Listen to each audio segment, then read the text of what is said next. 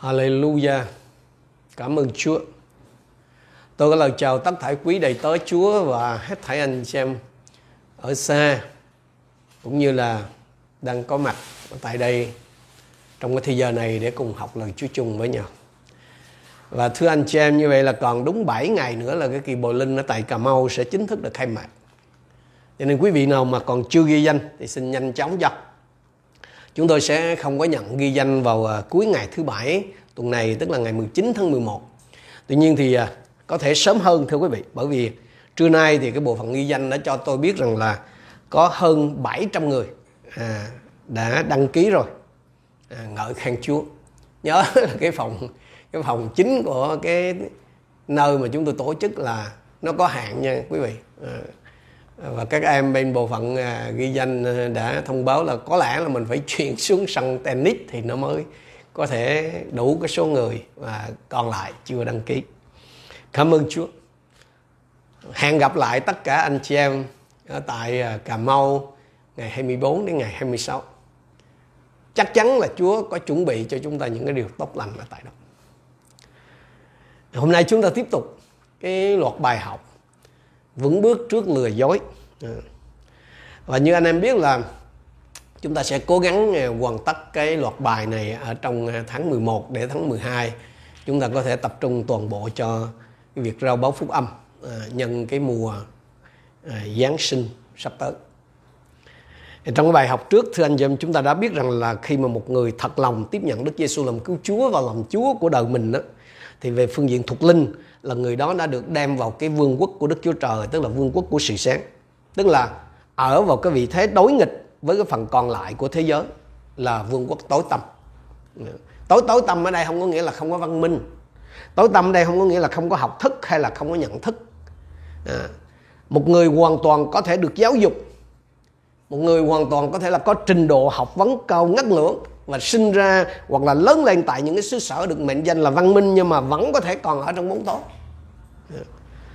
À, anh anh chị em có thấy những cái học giả quyên thâm những cái bậc tri thức tên tuổi nhưng lại đi quỳ lại hay là khấn vái trước những thần tượng vô tri gớm ghiếc của điểu thú côn trùng không? Tại sao như vậy? Vì họ vẫn còn ở trong sự tối tâm cho nên nếu quý vị có thể là quý vị là một à, à có một cái sự giáo dục tốt nhất hoặc là có thể quý vị là một người thành công trong việc học tập. Nhưng mà nếu Chúa Giêsu chưa thật sự là Chúa và là cứu Chúa của quý vị, thì về phương diện tâm linh hay là về phương diện thuộc linh, quý vị vẫn còn hoàn toàn chìm trong bóng tối. Chúng ta sẽ cùng à, học với nhau về cái ảnh hưởng của người tin thờ Chúa lên thế gian trong bài trước thì chúng ta học biết về cái, cái, cái cách mà ở cái phía mà chúng ta phải phòng thủ trước những cái sự tấn công. Hôm nay thì chúng ta sẽ học biết về cái cách mà mình ảnh hưởng một cách tích cực lên thế gian này.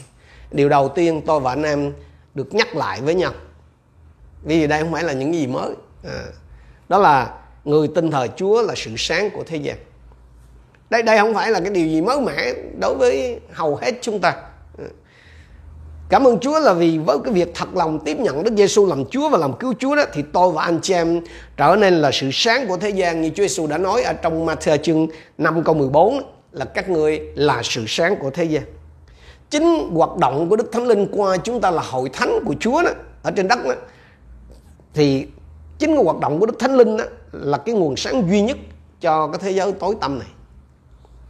Một cái đoạn kinh thánh quan trọng khác nó nói về ảnh hưởng của hội thánh, tức là của chúng ta đó, lên thế gian là Philip chương 2 câu 15 và câu 16 để anh em trở nên không chỗ trách được và thanh sạch là con cái toàn hảo của Đức Chúa Trời giữa một thế hệ xảo quyệt và sa đọa. Giữa thế hệ đó, anh em hãy chiếu rạng như ánh sáng trong thế gian.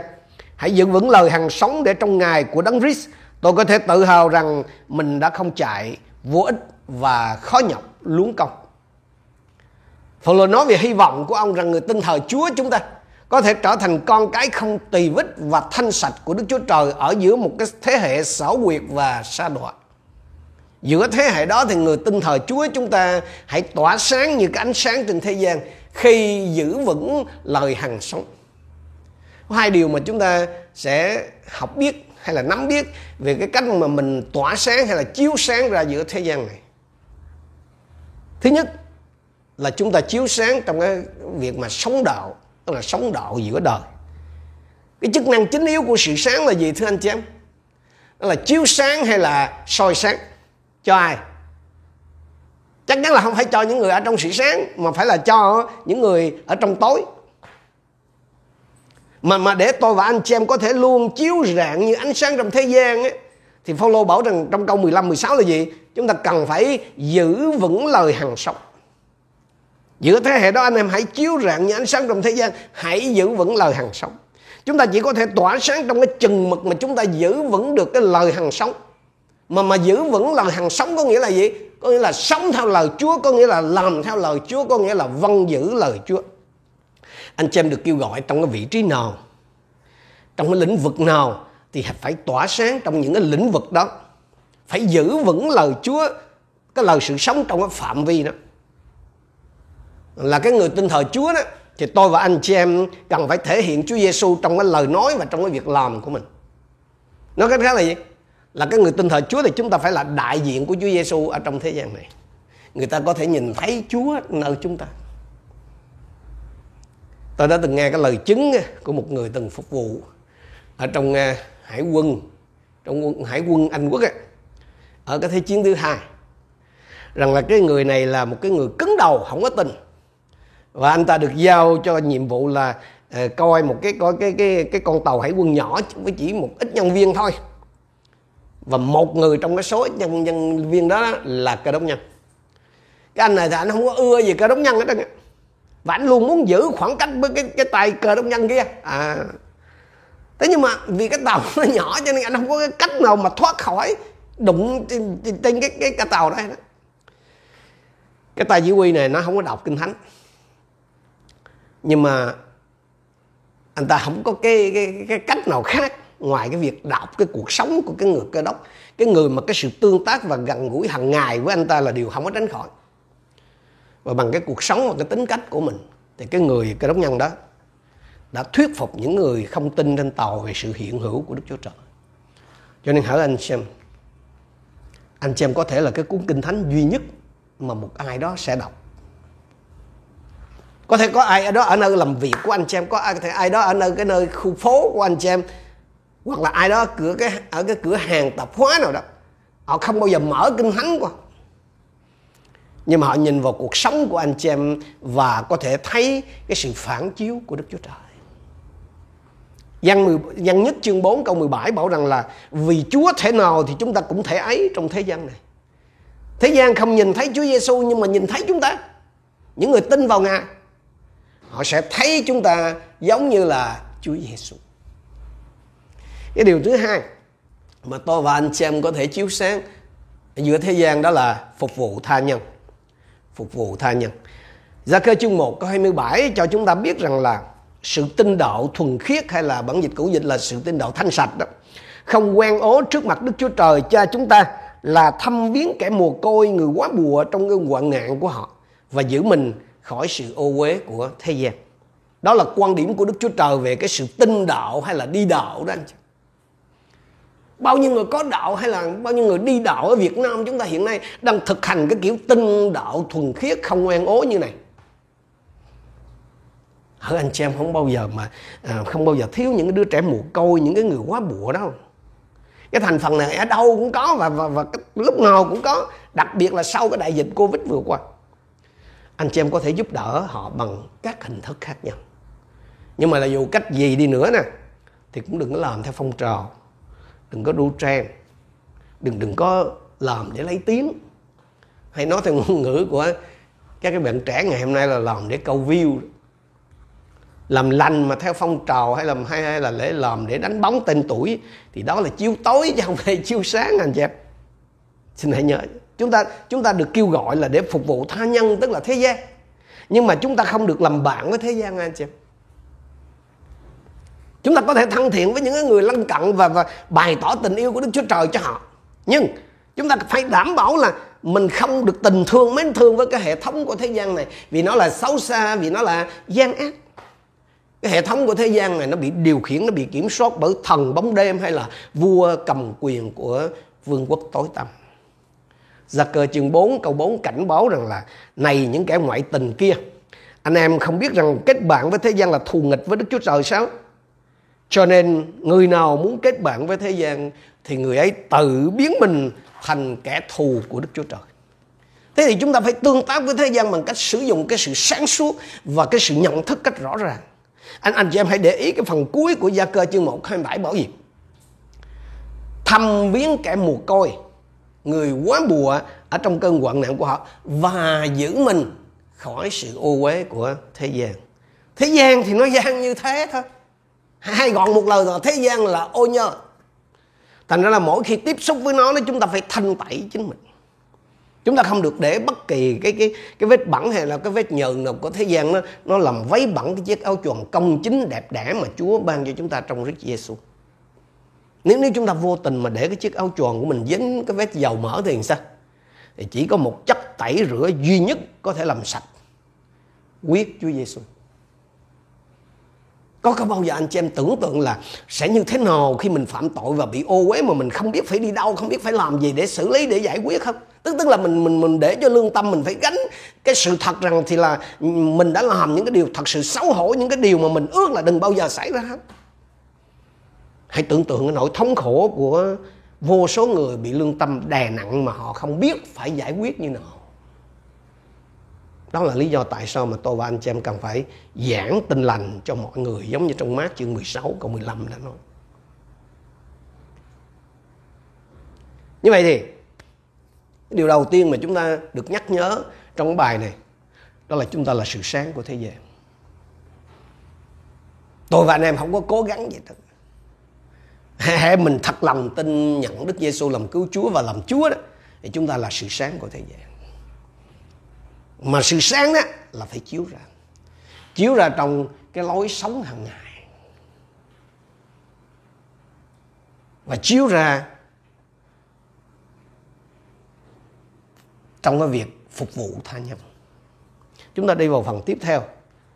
Còn dân chúa phải rao báo sứ điệp phúc âm là con dân Chúa thì tôi và anh chị em phải rao báo sự điệp phúc âm. Chúng ta không chỉ noi gương Chúa Giêsu, không chỉ thể hiện Chúa Giêsu trong đời sống mà còn phải gì? Công bố cái sứ điệp phúc âm cho toàn thế giới. Đây là cái mục đích mà Chúa còn để tôi và anh em ở lại trên đất này. Ở trong Matthew chương 24 câu B, các môn đồ hỏi Chúa Giêsu rằng: Xin thầy nói cho chúng con biết khi nào những điều này sẽ xảy ra và có dấu hiệu gì báo trước ngày thầy quan lâm và kỳ tận thế? Lưu ý rằng là các môn đồ yêu cầu biết cái dấu hiệu, không phải là biết các dấu hiệu đâu. Số nhiều không? Mà là một dấu hiệu thôi. Xin thầy nói cho chúng con biết khi nào những điều này sẽ xảy ra và có dấu hiệu gì. Trong những cái câu kinh thánh tiếp theo đó thì Chúa Giêsu đã cho họ một danh sách các cái điềm báo. Tức là trong đó có đói kém, dịch bệnh rồi động đất xảy ra nhiều nơi khác nhau. Nhưng mà Chúa chưa có trả lời cái câu hỏi của các tín đồ là có dấu hiệu gì. Cuối cùng trong câu 14 á, thì Chúa mới trả lời cái câu hỏi của họ là cái dấu hiệu nào thì báo trước cái, cái giờ tận thế. Báo trước cái chuyện mà Chúa tái lập thì Chúa nói gì? Tin lành này về vương quốc Đức Chúa Trời sẽ được rao giảng khắp đất để làm chứng cho muôn dân. Bây giờ sự cuối cùng sẽ đến. Đây là cái câu trả lời cụ thể cho một câu hỏi cụ thể là khi nào có cái dấu hiệu nào, một dấu hiệu, the sign, thầy sẽ quan lâm và sự cuối cùng sẽ đến. Điều gì báo hiệu cái sự kết thúc của thời đại này? Phúc âm sẽ được loan báo trên khắp thế giới để làm chứng cho mọi dân tộc. Khi điều này mà xảy ra, thì sự cuối cùng hay là kỳ tận thế sẽ đến cùng với những cái dấu hiệu hay điềm báo khác nhau mà Chúa Giêsu đã hứa thì cái dấu hiệu hay là điềm báo về cái sự kết thúc của thời đại này là phúc âm về nước Đức Chúa Trời sẽ được rao giảng ra khắp đất. Trong những năm vừa qua, đặc biệt là trong cái giai đoạn dịch giả đó, thì nhiều hội thánh tôi con Chúa ở Việt Nam chúng ta đã làm rất là tốt cái công tác thiện nguyện giúp đỡ những người trong cơn hoạn nạn khó khăn và thậm chí là được chính phủ ghi nhận rồi khen tặng các thứ nhưng mà đó là cái công việc phục vụ tha nhân của phúc âm xã hội anh chị. Ấy đó là khi mà, mà, mà chúng ta gián tiếp rao giảng vào công việc thiện lành rằng Chúa Giêsu là đấng yêu thương. Nhưng mà hãy nhớ nó không cùng là một với tin lành về vương quốc Đức Chúa Trời mà mà Chúa Giêsu nói ở trong phúc âm ờ, Matthew 24 câu 4 này đâu nó không phải là một à. Nó không phải là tin lành về vương quốc Đức Chúa Trời cái tin mừng hay là tin lành về vương quốc Đức Chúa Trời ấy là chúng ta rao giảng về vương quốc với một vị vua là Giêsu hay nói theo cách quen thuộc của chúng ta là gì? Đó là mình trình bày hay giới thiệu cho người ta một đấng cứu thế một cứu chúa. Chứ không phải làm công tác xã hội. À, ai phải chịu trách nhiệm rao truyền phúc âm? Chúng ta hội thánh của chúa. Chúng ta phải hiểu rằng là cái số phận của nhiều người phụ thuộc vào chúng ta và những gì chúng ta làm anh chị em ơi ngày ngày ngày, ngày hôm qua đó 15 11 thì dân số thế giới đã đạt cái mốc 8 tỷ người. Và cái số phận đời đời của 8 tỷ con người trên thế giới này nó không nằm trong tay các cái nhà lãnh đạo quân sự những chính trị gia hay các nhà khoa học đâu. Những những người đó họ không có kết thúc cái thời đại này. Những cái người đó dù họ có quyền lực trong tay nhưng mà họ không thể khiến cho cái kỳ tận thế xảy ra cho nên đừng có tin vào mấy cái cái cái cái, cái thuyết âm mưu. Chỉ có mỗi chúng ta với tư cách là cơ đốc nhân, là hội thánh của Đấng Christ, mới nắm cái quyền quyết định cái kỳ tận thế trong tại. Hội thánh là nhóm người duy nhất có thể mang đến cái dấu hiệu chung kết đời, đó là giảng phúc âm về vương quốc Đức Chúa Trời. Cho nên khi tôi và anh em loan báo tin mừng là chúng ta chiếu ra, chiếu sáng thế gian và chia sẻ cái hy vọng với một cái thế hệ đang chịu tâm tối và đang bị diệt vong. Với cái việc đứa bé Philippines được sinh ra vào ngày hôm qua thì thế giới chậm mốc 8 tỷ người. Và Salon Production của chúng tôi cũng đang chuẩn bị cho cái dự án lồng tiếng à, các cái sứ điệp của chúng tôi trong cái ngôn ngữ của các cái dân tộc ở Việt Nam trước hết. Mà tôi nghĩ rằng là chúng ta sẽ tập trung vào các cái sứ điệp truyền giảng. Giống như cái đài nguồn sống mà trước đây, họ làm qua cái sóng radio vậy. Xin nhớ đến chúng tôi trong cái sự cầu thai, để chúng ta có thể cùng với nhau đem phúc âm của Chúa cho hơn 100 triệu người Việt Nam.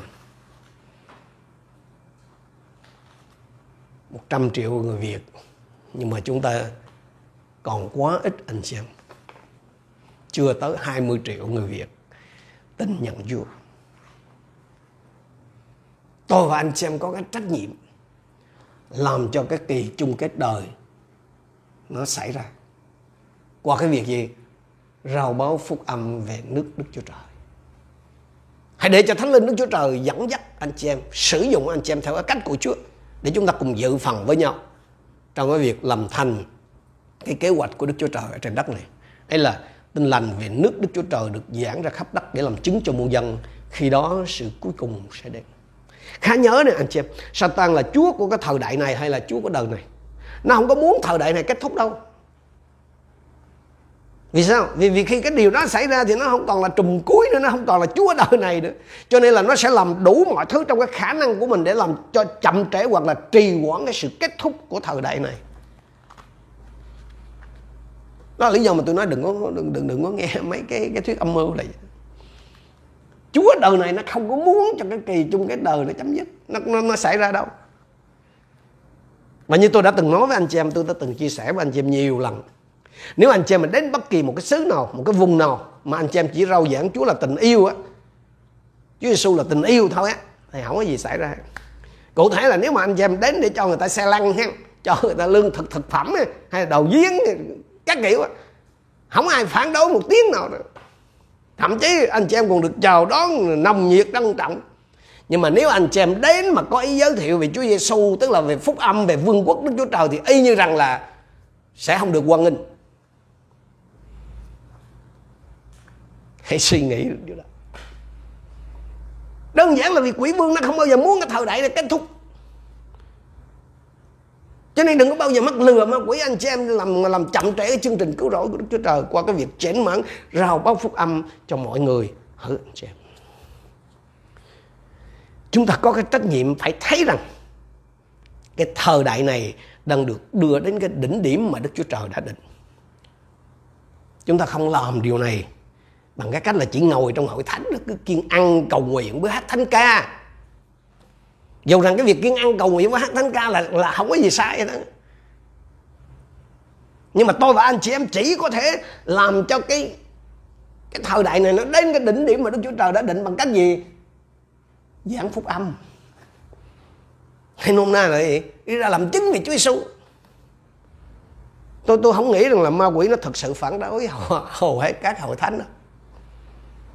Anh em có thể nghĩ rằng ông mục sư cũng hoài nghi nhưng mà thiệt tôi nói tôi, tôi, tôi cho rằng là Satan mới xem nhiều cái nhà thờ nhiều cái hội thánh. Ngày hôm nay là một cái nơi chống tuyệt vời để giữ chân hầu hết các cơ đốc nhân trong cái tình trạng vô hại đối với nó và vô ích đối với Đức Chúa Trời. Có một số người có người bảo rằng là một số nhà thờ một số hội thánh nó sẽ tốt hơn nếu không mở cửa luôn. Nghe hơi sốc đúng không? Nhưng mà thực tế ngày hôm nay đó anh chị là có không ít nhà thờ, có không ít hội thánh chứa toàn những cái người mà sống mòn, giữ lễ hình thức chứ không phải sống cho mục đích của Đức Chúa Trời. Chúa Giêsu không bao giờ là bảo rằng là hãy đi khiến muôn dân trở thành thành viên của các hội thánh, tức là hay là Chúa không bảo là hãy đi hội thánh hóa muôn dân. Thay vào đó Chúa nói trong trong trong ờ, mà hôm 8 19 mà chúng ta gọi là đại mệnh lệnh là gì? Hãy đi khiến muôn dân trở nên môn đệ ta hay là hãy đi môn đệ hóa muôn dân? Vấn nạn chính yếu trong các hội thánh của Chúa ngày nay là gì?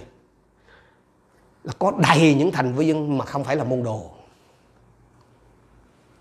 Hội thánh càng đông chừng nào, thì cái số người được môn đệ nó càng ít chừng đấy. Đó là một cái thực tế mà tôi và anh em phải nhìn, và đó là lý do tại sao Chúa luôn nói rằng là con gặt thì thiếu. Chúng ta xem mát chương 16 câu 15 18. Ngài phán với họ hãy đi khắp thế gian giảng tin lành cho mọi người. Ai tin và chịu bắp tem sẽ được cứu, nhưng ai không tin sẽ bị kết tội. Những kẻ tin sẽ được các dấu lạ này kèm theo.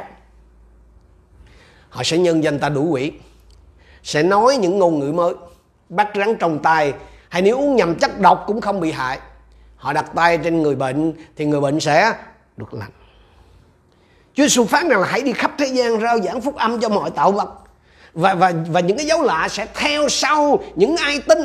Hay là tiếng Việt mình dịch là cặp theo đó. Follow. Họ sẽ đặt tay lên người bệnh để họ khỏi bệnh. Họ sẽ đuổi quỷ họ sẽ nói tiếng mới.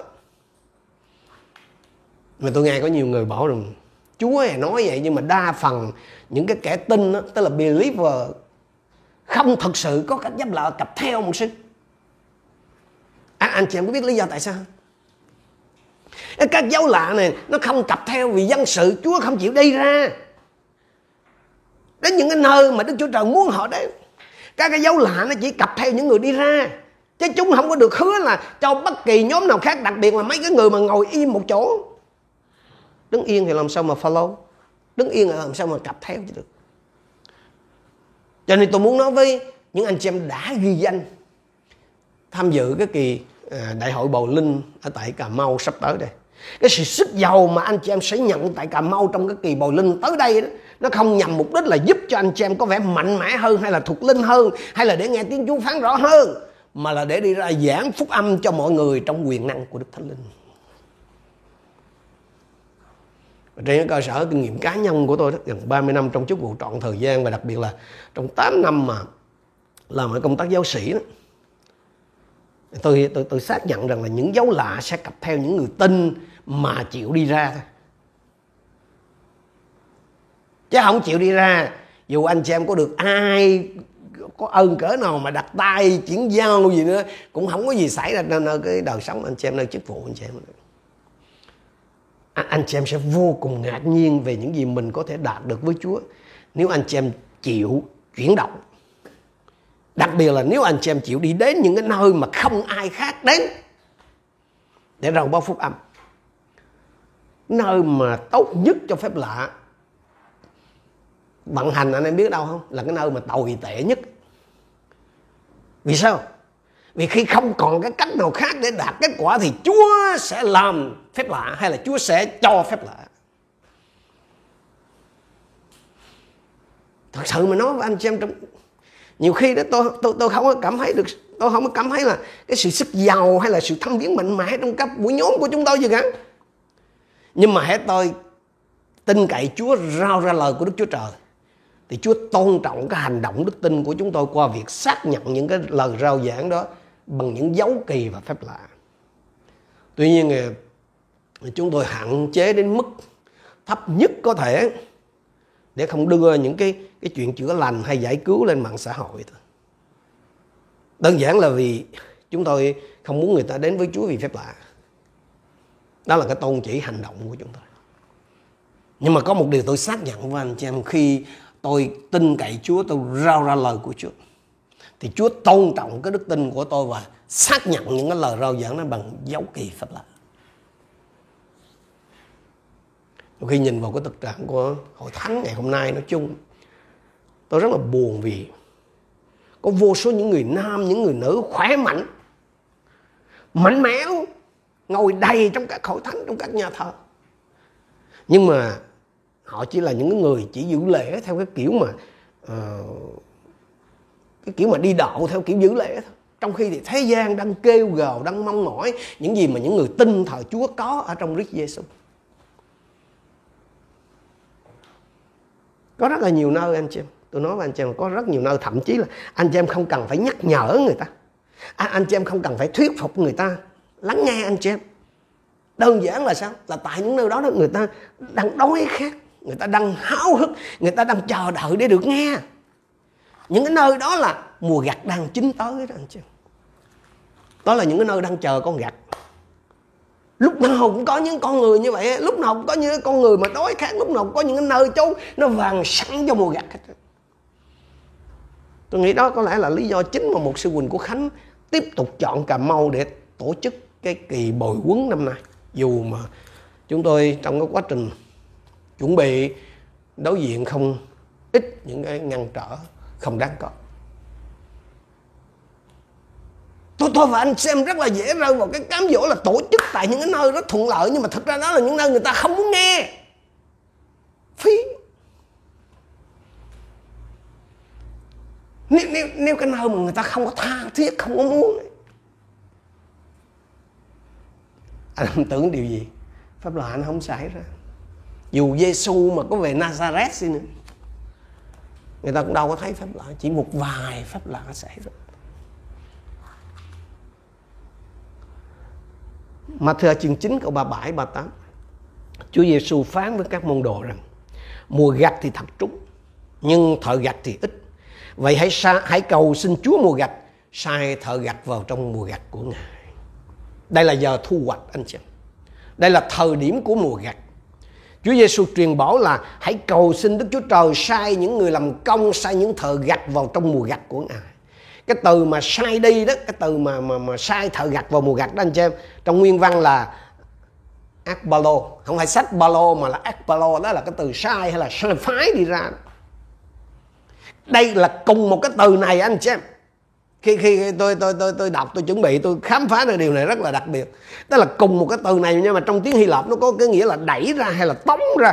Và cũng chính nó đó cái từ này là được dùng ở trong tăng ước để nói về cái việc đuổi quỷ deliver. Mọi người được đẩy vào trong mùa gặt bởi cái áp lực thiên thượng cho nên tôi cầu nguyện rằng một số người trong các bạn sẽ không bao giờ được thỏa lòng cho đến khi các bạn thực sự bước vào trong mùa gặt của Đức Chúa Trời. Đó là một sự thách thức. Người ta bỏ lỡ sự kêu gọi của Chúa vì họ không chịu lắng nghe. Mùa gặt thì luôn luôn trúng. Ở đâu cũng có những con người đã sẵn lòng để nhận lấy sự cứu rỗi. Hỡi anh xem là những con gặt đã được chọn từ trước buổi sáng thế của Đức Chúa Trời. Hãy nghe Chúa phán và hãy bước vào nơi mà Đức Chúa Trời đang làm việc. Anh chị em sẽ kinh ngạc vì những cái kết quả lớn lao mà Chúa có thể làm qua anh chị em. Điều cuối cùng mà chúng ta sẽ học trong cái phần bài học này đó là con dân Chúa đã được cứu khỏi đời này để sống cho đời sau. Con dân Chúa đã được cứu khỏi đời này để sống cho đời sau. Chúng ta những người tin thờ Chúa nên anh chị em đã được cứu khỏi tội lỗi. Chúng ta những người tin thờ Chúa đã được cứu khỏi cái đời gian ác như này. Nhưng mà không phải để sống cho đời này. Mà để sống cho đời sau. Hãy nghe cho kỹ hỡi anh chị. Chúng ta đã được cứu khỏi đời này để sống cho đời sau. thành ra là tất cả những gì mà chúng ta làm đó là chúng ta phải xét đến cái giá trị lâu dài của nó đừng có phí phạm cái cuộc đời của mình Đừng có tiêu tốn ân sủng, Đừng có tiêu tốn ơn phước của Đức Chúa Trời Cho những gì chỉ có cái giá trị tạm bợ, Chỉ có cái giá trị mà chóng qua trong đời này, Như là những người không có Chúa, Như những người còn đang sống ở trong sự tối tăm. Tôi và anh chị em đã là con cái của sự sáng rồi, chứ chứ không còn là con cái của sự tối tăm nữa, cho nên đừng có bị lừa dối, hỡi anh chị em. Tôi và anh em đã được giải cứu khỏi cái đời gian ác này. Không phải để sống cho cái đời gian ác này mà để sống cho cái đời hậu đến cho nên những gì tôi và anh em làm là mình phải hướng đến mình phải tập trung vào những điều gì mà nó còn lại cái giá trị đến lâu dài chúng ta xem ở trong Philip chương 3 câu 17 đến câu 21 Thưa anh em, hãy cùng nhau bắt trước tôi và hãy chú tâm đến những người sống theo mẫu mực mà anh em thấy trong chúng tôi. Vì tôi đã thường nói điều này với anh em, bây giờ tôi lại khóc mà nói nữa. Có nhiều người đã sống như kẻ thù của thập tự giá và Đấng Christ. Đang phải người ngoại đâu, trong Chúa đó. Kết cuộc của họ là hư mất. Họ lấy bụng mình làm Chúa mình. Lấy xấu hổ làm vinh quang. Và chỉ nghĩ đến những việc thế gian được cứu ra khỏi thế gian nhưng mà để sống cho thế gian được cứu ra khỏi cái đời tạm bợ nhưng mà để sống cho những gì nó có giá trị tạm bợ trong quá nhưng chúng ta là công dân trên trời từ nơi ấy chúng ta trông đợi Chúa và cứu Chúa là Đức Chúa Giêsu Christ Ngài sẽ biến hóa thân thể thấp hèn của chúng ta trở nên giống như thân thể vinh quang của Ngài dùng quyền năng khiến muôn vật quy phục Ngài Chúng ta đã được giải thoát khỏi cái đời gian ác này là bởi quốc tịch thiên đàng của mình. Tức là bởi cái quyền công dân của chúng ta trên trời trong cái đời hậu đấy. Bởi, bởi, bởi vì mình tập chú vào cái đời hậu đến hơn là đời này. Chúng ta mong đợi đấng cứu rỗi đến từ trời. Thiên đàng nó là nhà của chúng ta. Chứ không phải trần thế này. Giống như cái lời bài hát mà trần thế không phải quê hương đó. Chúng chúng ta đang sống ở đâu? Và, và, và đang sống trong cái thời đại nào? Thời này hay thời, thời, thời, thời hậu đấy? chúng ta cũng giống như là dân du lịch mình đi du lịch ở đây nhưng mà đây không phải là cái quê của mình trần thế không phải cái nơi của chúng ta cho nên cái thái độ của tôi và anh em đối với thập tự giá là gì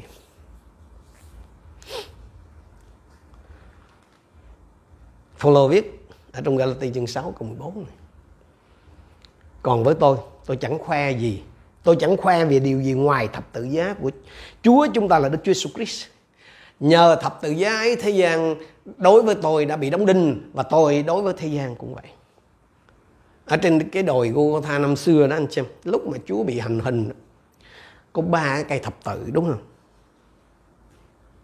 Thập thập tự giá là cái công cụ hành hình kinh khiếp nhất thuộc mọi thời đại. Cái cây thập tự giữa đó nó cao hơn hai cái cây thập tự kia theo theo anh chị em thì cái cây thập tự giữa đó là được chuẩn bị cho ai nó vốn được chuẩn bị cho Baraba. Đó là một phạm nhân khét tiếng lúc bây giờ. Cái cây thập tự đó là dành cho Baraba. Nó chờ anh ta đó. Nhưng mà vào cái giây phút cuối cùng thì Chúa Giêsu đã thế vào cái chỗ của Baraba. Cái lẽ thằng này nó sẽ nhắm thẳng vào anh chị em và vào chính tôi. Tôi là phạm nhân mà cái cây thập tự đó nó sẵn dành nó là cái khuôn mẫu để đo lường tôi. Nó đứng ở cái nơi mà tôi xứng đáng được treo lên con người cũ của tôi không có chỗ nào xứng đáng hơn là ngoài thập tự giá nhưng mà Chúa Giêsu đã thế vào cái chỗ của tôi. Cái con người cũ của tôi đã bị đóng đinh ở trong ngài Tụi tôi thì vẫn còn chưa hoàn hảo như tôi. Giống như Paulo nói là tôi đang cố gắng để hướng tới mục tiêu cuối cùng. Chính vì vậy mà tôi không có bất động hoặc là sống mòn sống cho qua ngày đoạn tháng. Đó là lý do mà tôi làm việc khác. Cái cách tôi sử dụng thời giờ khác. Tôi tôi không không phải làm nô lệ cho các truyền thống, tôi không có quan tâm đến cái chuyện mà người ta nói cái gì thế gian họ nói gì hay họ nghĩ gì. Điều quan trọng đối với tôi vẫn là chúa nghĩ gì. Tôi đã được giải thoát khỏi cái cảnh nô lệ cho các quan niệm của thế gian. Phaolô bảo gì? Nhờ thập tự giá ấy thế gian đối với tôi đã bị đóng đinh. Và tôi đối với thế gian cũng vậy. Nói cách khác, Phaolô bảo là khi mà thế gian nhìn vào ông ấy, thì tất cả những gì họ thấy chỉ là một cái xác chết bị treo trên thập giá thôi. Và khi nhìn vào thế gian thì Phaolô cũng thấy y như vậy. Cũng chỉ là một cái xác chết bị treo trên thập giá thôi. Đó là cái giá trị của thế gian đối với ông. Nó không có cái sự quyến rũ mà có cái giá rồi trên đó thế gian không có gây ấn tượng với Phaolô bằng cái sự giàu có, bằng cái kiến thức hay cái quyền lực của nó, vì tất cả đều sẽ qua đi. Và tôi ước ao sau tôi và anh chị em có được thật sự có được cái tâm tình này. Tức là mình nhìn tất thảy chỉ là một cái xác chết bị treo trên thập giá bởi vì chúng ta không có sống cho đời này mà chúng ta đang sống trong một cái vương quốc mới đang đến. Một cái vương quốc nó không thuộc về đời này. Cái vương quốc đó là cái nơi mà tôi thuộc về. Đó là cái vương quốc mà tôi thật sự có quốc tịch. Đó là cái quốc tịch vĩnh viễn đó, anh chị cho nên có một cái ranh giới phân chia giữa hội thánh và thế giới. Điều gì đứng ở giữa, anh chị biết không? Thập tự giá. Thập tự giá của đấng Christ. Một lần nữa là tôi và anh chị em phải xác quyết rất rõ là mình đứng bên này hay là bên kia của thập tự giá mình đứng về phía Chúa hay là mình đứng về phía thế gian tôi và anh chị em, hoặc là mình có thể nói giống như Phaolô, hoặc là mình không thể nói giống như Phaolô rằng ở trong ờ, Galati chương 2 câu 20 đó, tôi đã bị đóng đinh vào thập tự giá và đấng Christ mà tôi sống, không phải là tôi sống nữa.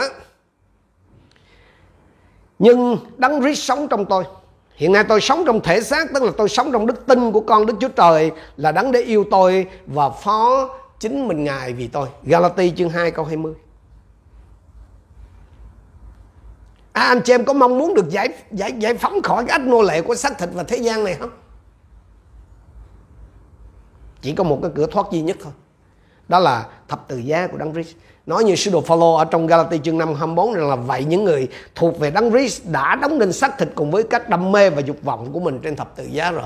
Hay là như trong trong trong uh, chương 6 câu 14 thì là nhờ thập tự giá ấy thế gian đối với tôi đã bị đóng đinh và tôi đối với thế gian cũng vậy. Thập tự giá là con đường của chúng ta đến với sự tự do thưa anh chị Nhưng đó không phải là cái cách không hề đau đớn đâu. Thế nhưng mà lời Chúa bảo gì? Ở trong phi ra thứ nhất chương 4 câu 1 Người nào đã chịu khổ trong thể xác Thì đã đoạn tuyệt với tội lỗi Điều này có nghĩa là gì? Điều này có nghĩa là sẽ có những cái khổ nạn, sẽ có những cái đau đớn mà sau khi nếm trải rồi, sau khi gặp phải rồi đó, thì xác thịt của chúng ta sẽ sợ, sẽ tởn, sẽ ngán Đến cái nỗi là không còn dám phạm, không còn có thể mà cám dỗ chúng ta phạm tội được nữa. Cái kiểu mình gọi là từ nay tôi tận đến già. Cảm ơn Chúa vì thập tự giá. Vì nếu không có thập tự giá đó, thì chúng ta mãi mãi còn là nô lệ anh chị Mà chừng nào còn là nô lệ đó, làm sao chúng ta có thể rao báo sự tự do cho người khác được? Chừng nào còn là nô lệ thì làm sao chúng ta có thể chiếu sáng thế gian? Những cái bài học trước chúng ta đã học biết là cái người tin thờ Chúa chúng ta là ở vào cái thế đối nghịch với thế gian. Nên bảo đảm rằng tôi và anh chị em sẽ gặp khó khăn. Gặp nhiều quãng nữa. Chúa Giêsu đã nói với các môn đồ của Ngài ở trong văn 16 câu 33 là gì? Ta đã bảo các con những điều này để các con có sự bình an trong ta. Các con sẽ có hoạn nạn trong thế gian.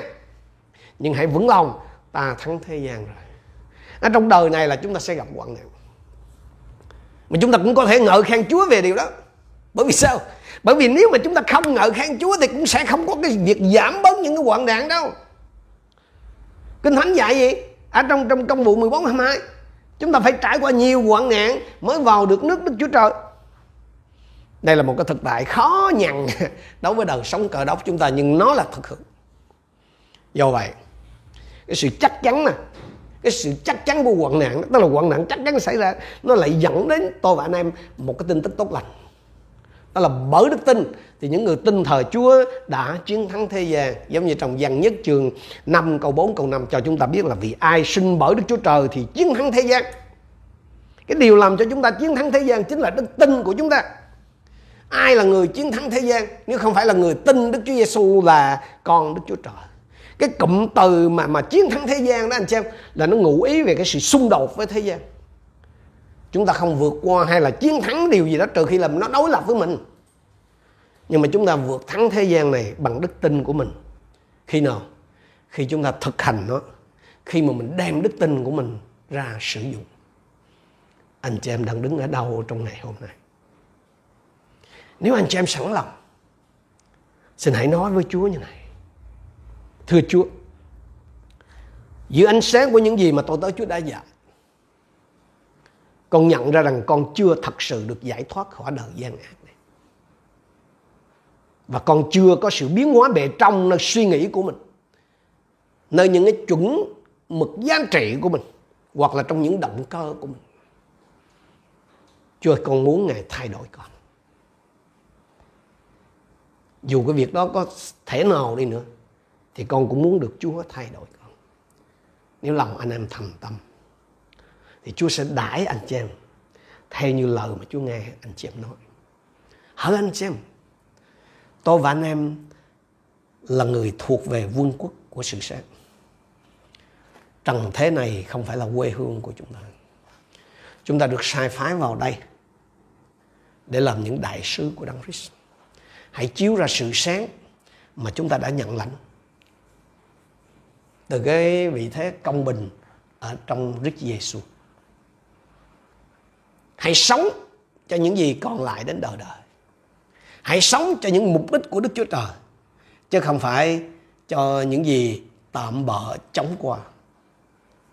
Nguyện Chúa dùng lời này nhắc nhớ tôi và anh chị em, thôi thúc tôi và anh chị em, giúp tôi và anh chị em điều chỉnh lại những cái thứ tự ưu tiên trong cuộc sống của mình. Để ngày cuối cùng khi chúng ta gặp lại Chúa trong nước vinh hiển, chúng ta có thể ngẩng mặt lên để nghe Chúa tuyên phán. Hỡi đầy tớ ngay lành và trung tín của ta. Phải, tôi cầu xin Chúa khiến cho tất cả mỗi một anh chị em nghe tôi hôm nay đều trở thành những con gạch có hiệu quả cho Chúa trong cái mùa gạch cuối cùng này. Chúng ta cùng đứng lên và chúng ta cùng cầu nguyện với Chúa. Hallelujah. Hallelujah. Cha Thánh ơi, chúng con biết ơn Ngài vì cái sự nhắc nhở của Chúa qua lời của Ngài buổi tối hôm nay. Phải, chúng con đang dần tiến về những cái thời khắc cuối cùng của lịch sử loài người. Xin nhắc nhở mỗi một chúng con rằng chúng con đang nắm quyền quyết định ở trong tay cho cái việc xảy ra kỳ tận thế. Ngài đã trao phó điều này cho chúng con. Xin đừng để chúng con chểnh mãn trong việc rao báo phúc âm. Đừng để chúng con lạc lối trong cái việc tập chú vào phúc âm xã hội mà không phải là phúc âm về nước Đức Chúa Trời. Rao báo một vị vua sắp đến là Jesus Christ. Xin Chúa dục lòng của chúng con mạnh mẽ, hướng dẫn chúng con để mỗi một người trong chúng con biết nghe tiếng phán của Ngài và làm theo sự hướng dẫn của Chúa. Ngõ hầu chúng con được dự phần một cách tích cực, một cách có ích và đầy hiệu quả ở trong cái mùa gặt cuối cùng mà Chúa đã tỏ sẵn, mở ra sẵn ở trên xứ sở của chúng con, trên đất nước của chúng con. Nguyện Chúa vui lòng vì lối sống của chúng con, vì cái cách mà chúng con thiết lập ưu tiên trong những ngày còn ở trên đất. Chúng con tạ ơn Ngài. Chúng con đồng thành kính hiệp chung cầu nguyện trong danh Đức Chúa Giêsu Christ. Amen.